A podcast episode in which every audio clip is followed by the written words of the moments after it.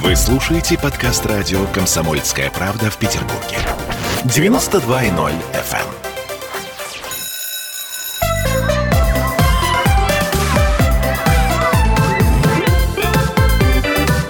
Родительский вопрос.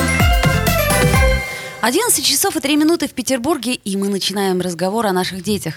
Сегодня мы поговорим о наших повзрослевших детях. А, нас попросили сделать а, тему и поговорить о том вообще, когда дети становятся взрослыми. А сегодня в нашей студии, как всегда, психотерапевт Аглая Датышидзе. Аглая, привет. Привет. И психолог Дмитрий Рабинович. Дмитрий, здравствуйте. Привет всем. А я напомню, что мы в прямом эфире. У нас есть трансляция ВКонтакте, у нас есть телефон прямого эфира 655-5005, а также WhatsApp Viber плюс 7 931 398 92 92. А вопрос у меня простой к вам, дорогие друзья. Я имею в виду радиослушателей в данном случае, к вам я чуть позже обращусь. Когда вы себя почувствовали взрослыми? И э, чего теперь вы требуете от своих детей? Я э, начну с себя позвольте. Да. Я почувствовала себя взрослой только тогда, когда а, принесла а, домой вот этот вот маленький кулек из роддома. И тут вдруг я поняла, что между мной и этим маленьким человеком а, нет никого, кто способен лучше принять решение, кто способен больше взять ответственность и ну, собственно говоря, с каждым годом я понимаю это все больше и больше. То есть э, вдруг неожиданно я стала почти взрослой. К сожалению, это случилось всего пять лет тому назад. Вот. Сколько мне лет э, говорить сейчас не буду, но много, много. И поэтому, когда э, ну, так сказать, небольшому еще человеку исполняется 18 лет, и он говорит, я взрослый, я готов взять на себя ответственность. Мне хочется спросить, за нет, что? Нет, он свободы хочет, а ответственности он не хочет. Подождите, если начать выяснять, выяснится, что нет, как бы я взрослый, это я хочу свободы и решать, а вот отвечать за это я не хочу. Чаще всего так бывает. Нас сегодня двое, потому что моей дочери вот 11 год, а у Димы есть двое детей, и им сколько? Одному 22 года, а второму вот 18 будет через 5 месяцев или 6. Ага. Ну вот, поэтому у тебя больше опыта. 18, да, это прям отдельная история. Да. Но мне кажется, что здесь, смотри, вот то, что, о чем ты говоришь, Оля, ты путаешь немножко взрослого и родителя. И ты, похоже, поняла, что это родители, между тобой и ребенком никого нет. Но вот я думаю про взросление детей вообще, о том, как они представляются. А, представьте себе, что вы живете, и вы вот ребенок, и у вас есть рядом взрослые. И они могут быть либо взрослые, либо выросшие, но не очень взрослые. И тогда, если они взрослые и берут на себя функции, то ты взрослый взрослеешь так в нормальном порядке. А если они такие, знаете, не очень такие инфантильные, то тебе приходится, знаете, маме напоминать, папе напоминать, и ты становишься таким маленьким взрослым, таким гиперответственным человеком, который все знает, в 8 лет сам в магазин ходит или даже в 5 и так далее. И, к сожалению, есть такие а, дети, такие, как это, которым пришлось стать быстро взрослыми, они пропустили кусок игры, вот, из-за чего они потом чаще страдают депрессиями. И потом им, соответственно, они сразу взяли на себя какую-нибудь ответственность либо на работе, либо за родителей, либо детей рано родили, там очень хотят детей, потому что они знают, как надо, им кажется, что жизнь состоит только из ответственности. Вот. А на самом деле ведь сначала человек это ребенок, потом человек это взрослый, а потом человек это родитель. Так, понятно. Какую-то часть из этого, что-то мне подсказывает, я пропустила ну, в своей жизни. Вот. И мне одновременно знакома эта история, когда я принесла тоже ключик из роддома, и я хочу спать. И я отворачиваюсь и начинаю спать. А мне говорят, подожди, какое спать? Ты мать. Ты мать. И дня два я не понимала, как же так? Я сделала такую большую работу, теперь я должна спать. А выясняется, что теперь работа и начинается. И потом меня переключилась. Дима, а ты как думаешь, когда ты стал взрослый? Слушай, для меня это были периоды, когда я ну, чувствовал, что я взрослый вот сейчас, потом еще. И первый раз, наверное, было в 13 лет, когда я с братом захотел микрокалькулятор, и он стоил довольно дорого. Так. Я сказал маме, мама, можешь устроиться дворником на полставки, а мы будем там убирать с улицы. Она устроилась, и мы там два или три месяца зимой какую-то улицу там подметали, скалывали снег, лед, и в конце концов получили этот микрокалькулятор э, заработанными деньгами. Это был, наверное, первый момент, когда я понял, что я взрослый и могу на что-то влиять сам. Мне повезло больше. Я сдала бутылки на первую куклу Барби. Отлично. Это гораздо проще, чем убирать улицы. Сдать бутылки на, на куклу Барби. Да, вот я думаю о том, что да, когда это происходит, когда начинает взрослый, взрослость. Но вот я думаю, что на самом деле история такая, что ребенок рождается и потихонечку начинает отсоединяться, отдаляться, разные всяко приобретать возможность автономного плавания. И как будто бы взрослость это не точка, а это какой-то процесс, когда ты понимаешь, а вот я взрослый уже достаточно, чтобы сделать что-то, чтобы сам пойти, чтобы поехать на лифте. А теперь я взрослый уже достаточно, чтобы, например, дойти до школы. Теперь я взрослый достаточно, чтобы оперировать, не знаю, 100 рублями в день, да, и там, uh-huh. если я объемся конфет на эти 100 рублей, то, пожалуй, мне больше 100 рублей не надо, потому что... Именно на эти конфеты. Я потрачу эти 100 рублей по-другому. Да, если как бы я могу распорядиться какой-то суммой денег и так далее, вот, и потом, значит, там всякие начинаются гражданские права и так далее, и это вообще отдельная история. Нужно же вообще представлять, где ты живешь, да, в какой стране, зачем, почему, куда ты дальше собираешься, иметь какое-то стратегическое видение. А пока ты, я думаю, думаю, что, во-первых, один у тебя нет семьи. Это не значит, что у всех должна быть семья, но тем не менее. И пока ты, ну, в моем опыте, первый раз хотя бы серьезно не заболел, чтобы понять, вот ты, вот твоя жизнь, вот ее конечность, вот ее особенности, как будто бы стратегическое видение не рождается, потому что живешь себе, ну, как бы силы есть, утром взял и пошел. Вот. А ты как думаешь про процесс взросления? Стратегическое видение это важная штука. Я еще думаю про эмоциональный интеллект, который тоже обязательно сопровождается, э, наверное, процессом взросления. И, и для меня, наверное, еще был процесс взросления большой, когда я в каких-то отношениях очередных я учился высказывать свои чувства. То есть вроде бы это для детей, но и для взрослых тоже важно. И в процессе конфликта, когда я в чем-то не прав или человек в чем-то не прав, другой, э, оставаться в этом конфликте, проговаривать э, о том, что плохо, и не скатываться куда-то в защиту, в самообвинение и так далее. Чудесно. Я думаю, что многие до этого уровня еще, э, так сказать, не то что не дошли, а даже не близко. Ну, может, и не дорастут никогда. Да, но это, собственно, не так важно. А важно то, как нам, по сути, вот ребенку своему. Сопровождать просто да, по помочь ему э, вот эту вот грань ощутить очень спокойно что от него не стали требовать. Вот знаете, вот, например, паспорт получил, да, когда человек получил паспорт, тут все, ты взрослый, а сейчас ты паспорт у нас 14 лет получает, ну, извините, но в 14 лет человек взрослый, это даже смешно. Взрослый, до свидания, да. да. Я думаю, что в данной ситуации это какой-то очень постепенный процесс. Ты как родитель понимаешь, что в каком-то месте ты еще очень волнуешься, у тебя даже нет идеи, что этот человек может что-то сделать, а в каком-то месте ты понимаешь, что уже что-то нормально, да, ну как бы дошла до школы, ну дошла ничего, и несколько раз дошла, о, хопа, закрепляем, договариваемся, закрепляем как, как это не обязанность, да, как возможность, да. Хопа, делегировал что-то, и одним глазом смотришь, думаешь, о, проехал на лифте, все классно. Там деньги делегировал, о, угу.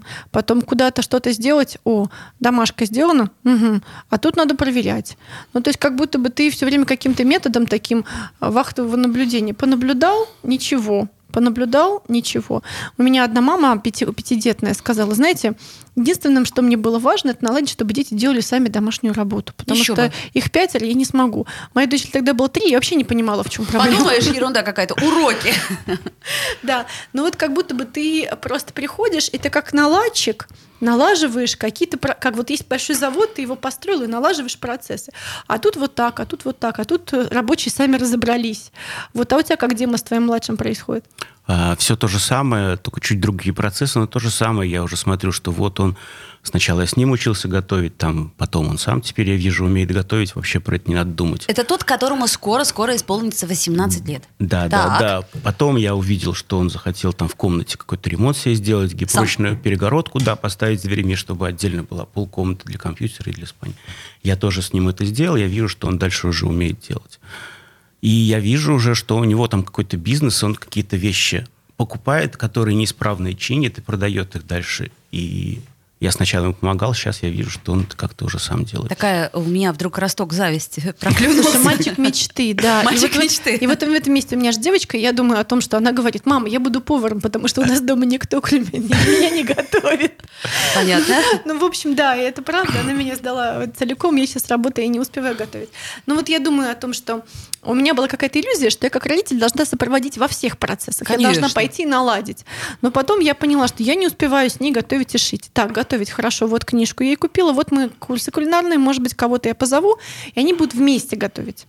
И еще у нас есть репетитор, который занимается русским, и еще они шьют. Она говорит, слушай, а вот смотри, вот сарафан, а вот это что, а вот так вот. И я понимаю, что я, конечно, не та мать, которая в картинках взяла и научила всему. Знаете, как у Андерсона, там такая мать, которая научила и шить, и готовить, и вообще жизни и так далее. Но я кого-то наняла. Вот. А Аутсорсинг. А, да, нормально. Не, причем не везде, конечно же. Нет, я не буду делегировать привязанность и так далее. Да, как это, как это, иди обними няню, да. Плачешь, иди обними няню, да. Безусловно, нет. Но есть какие-то вещи, которые я не успеваю, а мне очень хочется, чтобы они были. И вот эта история, когда ты еще позволяешь своему ребенку через привязанность к кому-то вырасти. И это очень трепетно внутри, потому что, ну как же это будет все, не все через меня. А когда все через меня, с другой стороны, тяжело же. Конечно, тяжело. И вот мне кажется, что это тоже э, одна из частей нашей с вами взрослости. Делегировать полномочия. Не пытаться контролировать неконтролируемое. Ибо если мы будем контролировать все, ну, у нас выйдет из-под контроля э, очень быстро. И, так сказать, э, вы как психолог и психотерапевт понимаете, к чему это приведет. Я думаю, тут еще есть история про встречу с грустью, что взрослые самостоятельно способны встретиться с грустью и с горем. Почему? Потому что мне грустно от того, что я отпускаю отдыхаю, и я не могу шить с ребенком. Хотя я могла бы, если бы я не сидела бы с вами на радио здесь. Вот. А, хотя ты знаешь, если честно, я сомневаюсь. Я думаю, ты нашла бы какое-то другое, другое радио. Да, занятие себе а, совершенно отличное от шитья. Я еще раз напоминаю, что мы сегодня говорим о том, когда ребенок становится взрослым, о том, как ему помочь преодолеть этот барьер, а, как минимум возрастной. И еще раз напомню, что в гостях у нас э, психолог Дмитрий Рабинович, ну и мы с психотерапевтом Аглая Датышидзе, а мы это Ольга Маркина. Забавно. Родительский вопрос. Присоединяйтесь к нам в социальных сетях. Подпишитесь на наш канал на YouTube. Добавляйтесь в друзья ВКонтакте. Найдите нас в Инстаграм. Подписывайтесь, смотрите и слушайте. Радио «Комсомольская правда». Радио про настоящее.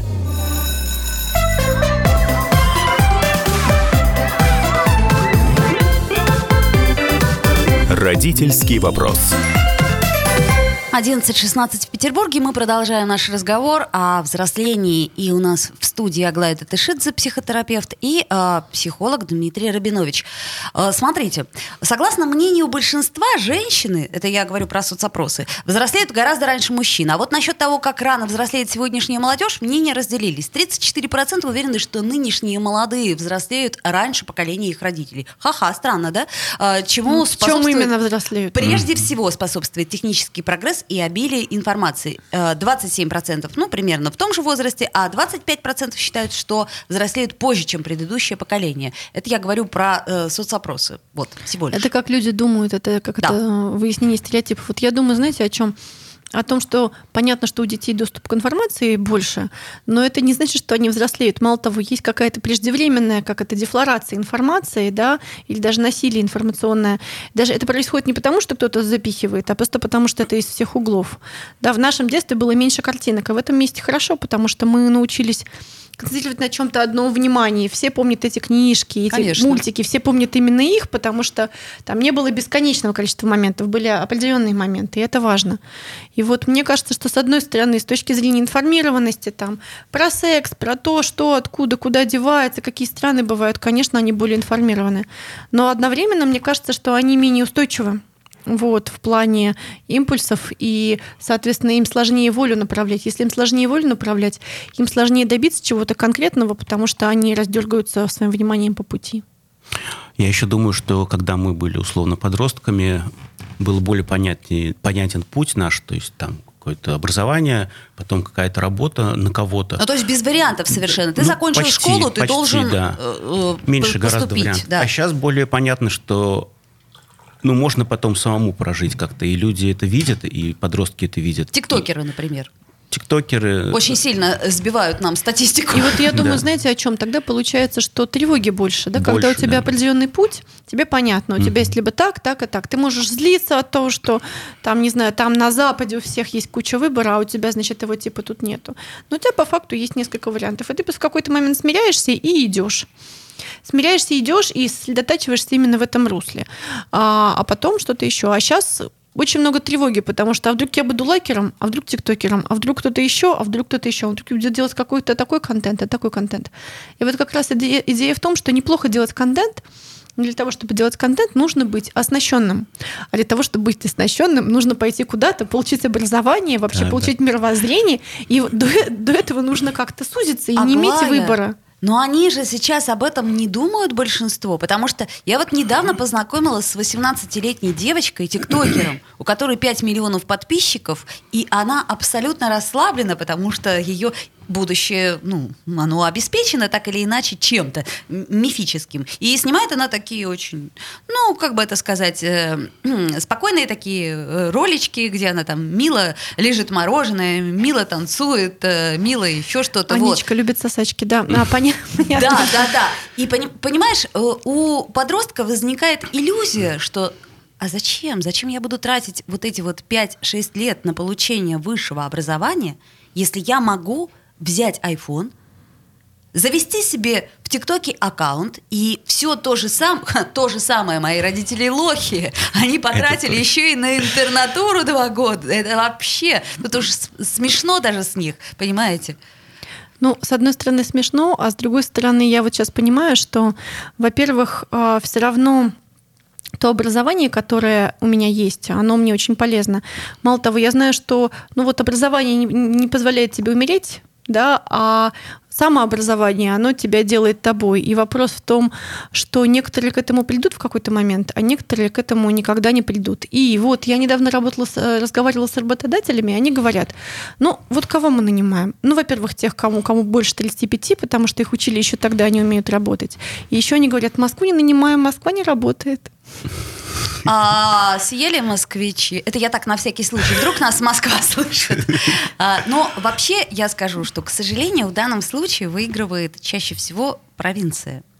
Почему выигрывает провинция? Потому что у них э, еще такие, э, э, ну, в каком-то смысле домостроевские понятия. То есть надо то-то, надо закончить школу, надо выучиться, выучиться. Надо пойти работать, желательно параллельно это все делать. А у нас, ну как, ну а, особенно в Петербурге, вот эта вот инерция, когда у тебя вроде как есть квартира и родители, о, еще ТикТок, ну вообще. При этом мы не настолько, э, так сказать, отвязны и э, безбашенны, как москвичи, да, что вот прям вот сразу так, потому что есть какие-то культурные традиции, да, есть семья, у нас э, люди из хорошей семьи, там, которым все-таки говорят, нет, ну надо же как-то закончить. Меня, например, пугали ПТУ, не знаю, чем вас пугали, то мне говорят, если ты плохо закончишь школу, ты пойдешь в ПТУ. Я думаю, боже мой, ПТУ, какой кошмар. В 2020 году все мечтали быть дворниками, потому что можно было ходить по улице и спокойно подметать, и никто никого не ловил.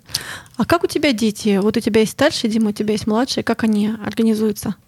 Э, слушай, я вижу, что на самом деле есть проблемы с тиктоками, да, но любая деятельность, которая легко дается, она у нее очень быстро вырастает конкуренция, и очень быстро все поймут, что нельзя заработать быстро. Ну, сейчас, может быть, можно за счет 5 миллион, миллионного аккаунта, а через пару лет это будет невозможно. То есть все-таки, Дмитрий, ты считаешь, что это процесс проходящий, да? То есть, а что это мои все дети такое... сталкиваются с тем, что нужно самообразование, система. Отлично. И сейчас вот у меня младший полюбил гитару, и он понял, что быстро не полюбить. Он там какие-то уроки берет, учится потихонечку, и так очень а старший? Вот когда первый ребенок, вот он все-таки уже по -по постарше, и, соответственно, и ты-то был помоложе и менее опытным отцом. Слушай, старший меня удивляет вообще, потому что он как будто бы сидит дома, сидел, точнее.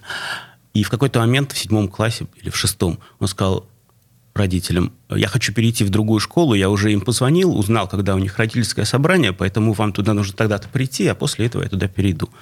Э, сороковая школа. И он перешел туда несколько лет, э, Потом он, ну, закончил там школу, от, отучился один год здесь и понял, что он здесь больше не хочет э, учиться, потому что, говорит, здесь образование не очень, не знаю, что он там увидел, он там математик, программист и так далее. Ну, стратегический человек, да, и Да, дальше? и он уехал в Израиль, он сейчас там э, пока в армии, потому что там всем в армии нужно, но одновременно он какие-то курсы по математике, он говорит про то, что я уже не понимаю со своим высшим образованием.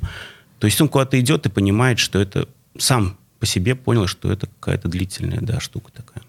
Так, понятно, это идеальные какие-то дети. Да. Нет, мне кажется, это не идеальные дети, это просто, хотел сказать, Рабиновичи, да?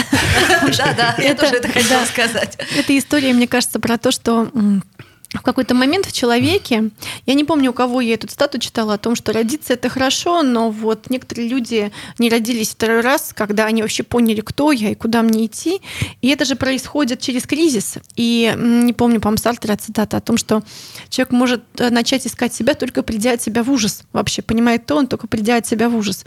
Поэтому, в общем-то, в какой-то момент, ну, мы уже пришли в ужас, да, от того, что происходит. Мы приходим как в ужас, как родители, и мы начинаем быть теми самыми родаками, которые сидят, говорят, боже, надо учиться. Что за ужас ты слушаешь? Что это? Да, а они такие, ну ничего, ничего. А потом через какое-то время они, как и мы когда-то, тоже придут от себя в ужас. И начнется как-то, может быть, эм, организация себя, а может и не начнется. И вот когда я говорю, может и не начнется, в этом месте я тоже испытываю ужас, потому что, может быть, и у моего ребенка не начнется, а может не начнется. Я могу только что делать? Жить и как-то где-то вдалеке маячить, как взрослый человек, который смог как-то себя организовать. Понятно. А, идея мне понятна, но мне непонятно, как а, реализовывать эту идею. То есть а, я сейчас вот смотрю вот эти вот маленькие ролики. Извините, что это не реклама ТикТока, это меня угу. просто поражает, потому что я правда не понимаю, что это. То есть зачем это? И, и почему это так сильно а, подрывает а, умы а, наших а, юных, так сказать, друзей? Даже Максим Протусевич, который директор а, нашего физмат-лицея, самого, собственно говоря, известного в Петербурге и, можно сказать, в России, он говорит, у меня, говорит, школьники сказали, а мы будем тиктокерами, а мы будем блогерами, а мы в Инстаграме. И он говорит, ребят, ну, ну, но есть же, ну вы же математики, ну есть же статистика. Но это же невозможно. Все не могут зарабатывать миллионы ни на чем. Они так, ну, как бы, в общем, часть какая-то поняла, часть какая-то не поняла. То есть, а, что нам-то делать? А, смотреть и восхищаться? Смотреть и понимать, что они видят и что их привлекает? развенчивать? Нет, смотреть, дышать и ждать. Угу. Потому что это же волна, она как схлынет, как цунами, так и уйдет. Но было же не только тиктокеры, там еще много чего было. Да, конечно, этого. это я просто вот сейчас привязалась, потому что раздражает. А ты, Дима, как думаешь? Я тоже думаю, я думаю, что в этом очень много моих родительских слез, слез тщетности по поводу того, что не объяснить и эти слова мои о том, что на ТикТоке не заработать, они бесполезны, и я могу только наблюдать и поддерживать. И чем больше ты об этом говоришь, тем больше э, твой ребенок думает, ну, папа, Две ты вещи. лох. Две вещи. Во-первых, чем больше давления, тем больше сопротивления. Чем больше мы на детей давим, тем больше они уходят в подполье с этим своим ТикТоком. Ну, уходят потом, ладно. В общем, а второй момент, а, что слезы тщетности. Чем отличается взрослый от ребенка? Тем, что взрослый очень понимает, даже направленно часто вот выплакивает эти свои слезы тщетности по горлу Ньюфельду. Про то, что вот это вот очень хочется, и возможно было бы, и в одном шаге итоге, ну нет, невозможно, никак, никогда, даже если я фантазирую, думаю, хочу и так далее. И вот в этом месте просто им в какой-то момент, и нам придется отплакать какие-то тщетности, что мы не знаем, кто это будет, не знаем, как они будут жить. А считается, что средний ребенок, которому сейчас там 10, он за жизнь сменит 10 э, а, специальностей. Аглая, здесь я тебя прерву, потому что у нас сейчас реклама, после нее новости, а потом мы вернемся в эфир и продолжим наш разговор о том, кто же такой взрослый. Угу. В Ленинграде открыт рок-клуб.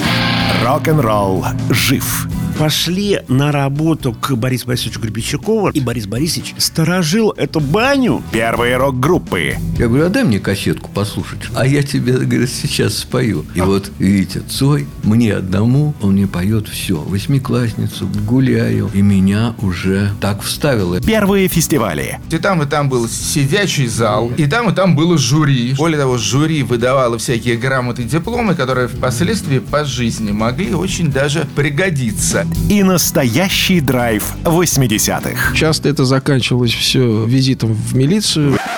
Легенды и мифы Ленинградского рок-клуба. Каждую субботу в 21.00 на радио «Комсомольская правда» в Петербурге.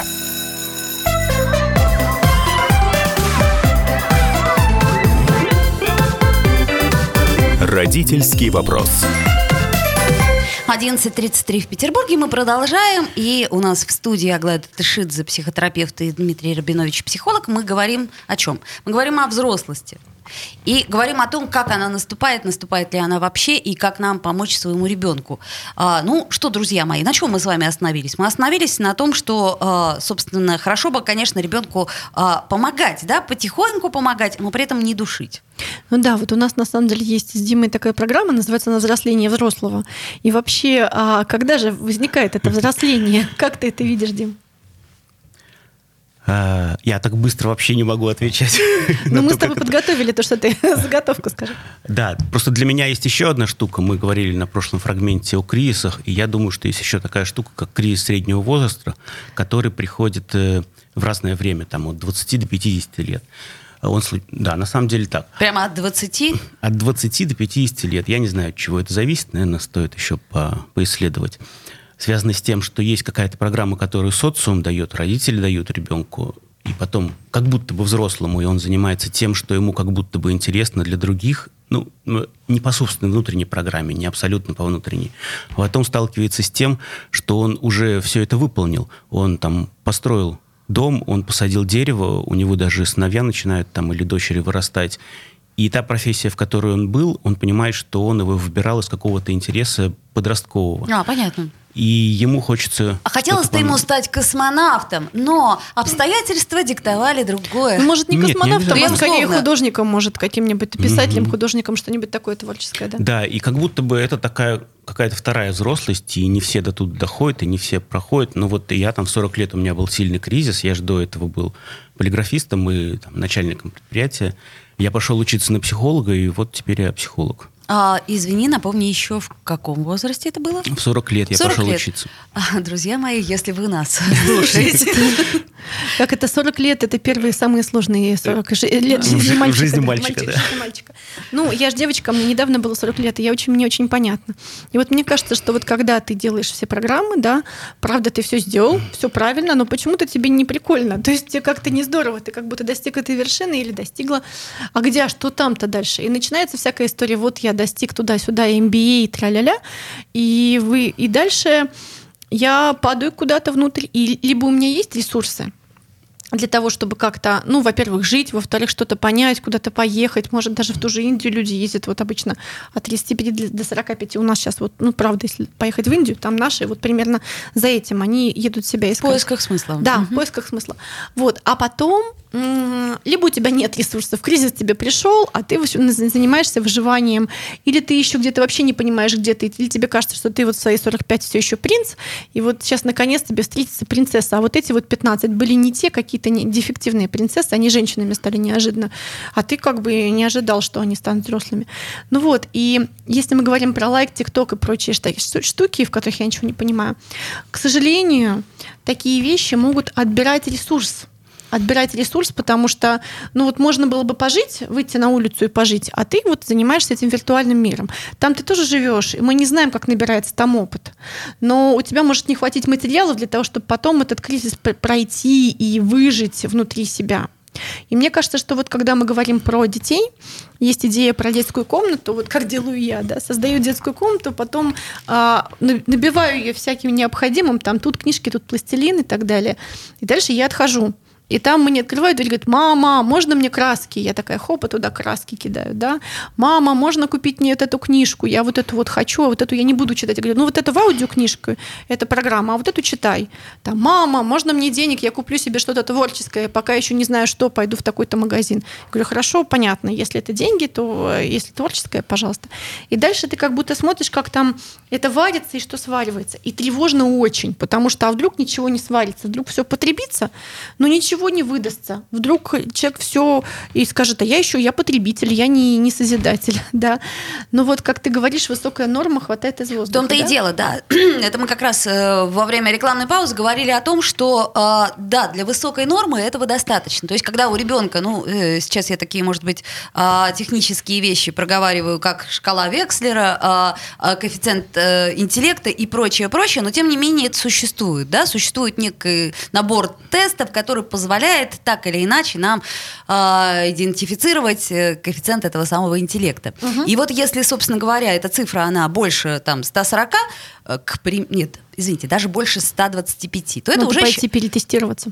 А, я уже сходила, потом тебе расскажу результат. А, вот, так, э, соответственно, тогда не обязательно э, модерировать все это. Действительно, достаточно подкинуть краски, достаточно подкинуть туда э, еще что-то, но высокая норма это примерно 20% в самом лучшем случае э, людей. А все остальное требует не просто модерации, а в буквальном смысле сейчас, как мне кажется, э, ведения за руку. Потому что э, при обилии информации человек теряет мотивацию. Мне так кажется. И самое страшное, что у подростков нет мотивации. У них вот я когда заканчивала школу, э, при том, что у меня училась хоть и хорошо, но через пень колоды я там прогуливала, но у меня была жесточайшая мотивация. Я знала о своей будущей профессии. А сейчас я понимаю, что э, это все настолько расплывчато, и если вот этой вот э, четкой линии нету, то тогда что? Как нам, взрослым, создать своему ребенку мотивацию? И вообще возможно ли это, господа профессионалы? Вот мне как раз э, кажется, что тем, что я слежу за ребенком, тем, что я говорю, что нужно это или это, и надеюсь, что мотивация потом возникнет, она так не возникнет. Мне кажется, что она возникает как раз, когда человек видит, что он э, что-то делает, вкладывает, и сначала, когда он ребенок, он получает сразу же ну, там замок, например, строит. Когда он чуть старше, он понимает, что он там должен полдня постро... ну, что-то сделать, чтобы получить результат. И мотивация возникает только, когда он понимает, что есть связь между тем, что я хочу, я делаю, и потом я получаю. Да, вот мне кажется, что в этом месте тоже... Э ну, я испытываю многие тревоги, много тревоги, ну, же хочется же, да, научить, как то, как это, как творить, как вот это и что. И, ну, во-первых, невозможно, а во-вторых, ну, мне кажется, что Здесь важно то, что я могу в каких-то местах, где я понимаю, что сейчас вредно. Мне, например, например ребенок говорит, а ты сидишь в телефоне, а я нет. Я говорю, слушай, я там работаю. Ну, у меня работа, все приложения там, это удобно просто. Я там не сижу. Вот. Я бы хотела его отложить, но у меня там еще куча неразобранных сообщений есть. А, ну да. Вот, то есть... Э, и мне кажется, то, что мы можем сделать на время, и мне нравится эта тема, как-то все-таки чуть-чуть подограничить. Другая большая тема, что ограничивать, почему тут люди, которые любят свободу, начнут э, сразу возбухать, но тем не менее ограничить каким-то образом или направить поток информации, чтобы она была только такая, только такая. Мы любим куда-то увозить. Вот у нас есть семейный лагерь, мы детей вообще в палатке увозим. Там так или иначе им приходится строить домики на деревьях, что-то такое делать, потому что у них нет так много вариантов, и гаджеты там не приветствуются. Да?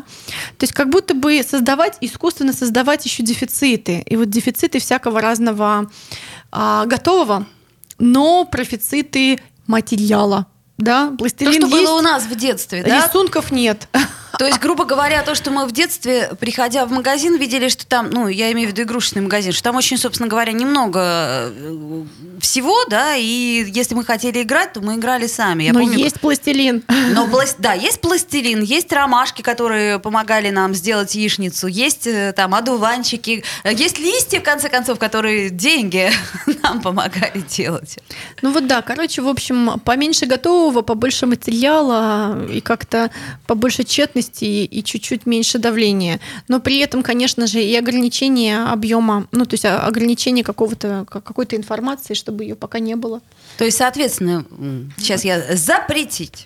Ну, запретить iPhone, запретить планшет. Вот здесь, понимаете, когда что-нибудь говоришь, сразу те, кто радикальные, они Конечно. говорят, как запретить? Да-да-да. А я не говорю про запретить, вообще не говорю о том, что есть некоторые вещи, мы обсуждаем. Иногда с ребенком, слушай, а это что? А зачем? А зачем тебе это? А что ты хочешь? А как ты хочешь? А может вот так? А может так? О, а в лайке тебе нравится просто видео снимать. А вот это вот, а какое? Расскажи, а как? А что здесь? А что еще можно? То есть как-то, может быть, задавать еще какие-то развивающие вопросы и вообще находиться в таком креативном развивающем процессе. я еще понимаю, что есть отдельная такая штука. Дети, когда маленькие, с ними, оказывается, нужно играть. И оказывается, что есть много игр, которые вообще-то мне, как взрослому, совершенно неинтересны. Абсолютно. И происходит процесс адаптации. Я ищу те игры, которые мне интересны тоже. Такое есть, ну и немного, но есть. И также и с компьютерами я могу найти э, какие-то программы, э, какие-то видео, которые мне с ним будут интересны, и которые его может куда-то подвигать. Ну, это да, это если у нас наличествует свободное время, слушайте, а у нас все равно должно быть, потому что если все как э, сказала Аглая, отдать, э, так сказать, на аутсорсинг, иди обними няню, потому что тебе грустно, э, все, мы, мы теряем, мы теряем Но ну, себя и теряем связь. Тут должно быть не свободное время, тут должно быть выделенное время. В свободное время это твое свободное время. Если ты думаешь, что твое свободное время, время на ребенка это одно и то же время, то нет, потому что в это время ты очень хочешь позаботиться о себе и спать и есть или что-нибудь такое. Маникюр делать. Поэтому угу. время на ребенка это отдельное, грубо говоря, рабочее время. А, и то оно есть отдельно выделено. Планировать его надо именно так, да? Да, это время, когда у тебя есть ресурсы, ты уже о себе позаботился. И это не одновременно. Или если тебе важно дать пример заботы о себе или того, как ты устал и отдыхаешь, тогда да. Но если ты... У меня однажды дочь нарисовала несколько лет назад. Я веду какую-то встречу такую крутую. Рядом со мной дочь говорит, мама, мама. Я говорю, нарисуй меня. И она нарисует в картинку. И там, значит, такая большая кровать, я и такой живот написано «Мама, это ты дома, ты устала, ты отдыхаешь и спишь». И сразу все стало понятно, значит. Значит, да, чего-то не хватает нам. Да. Чего-то не хватает. Э, буквально 10 секунд у нас остается до конца нашего разговора. Я еще раз напомню, что Дмитрий Рабинович, Аглая Датышидзе, Ольга Маркина. Mm-hmm. Мы говорили о взрослении. Я надеюсь, что мы еще такой компанией соберемся обязательно. И, э, собственно, продолжим разговор о наших с вами детях.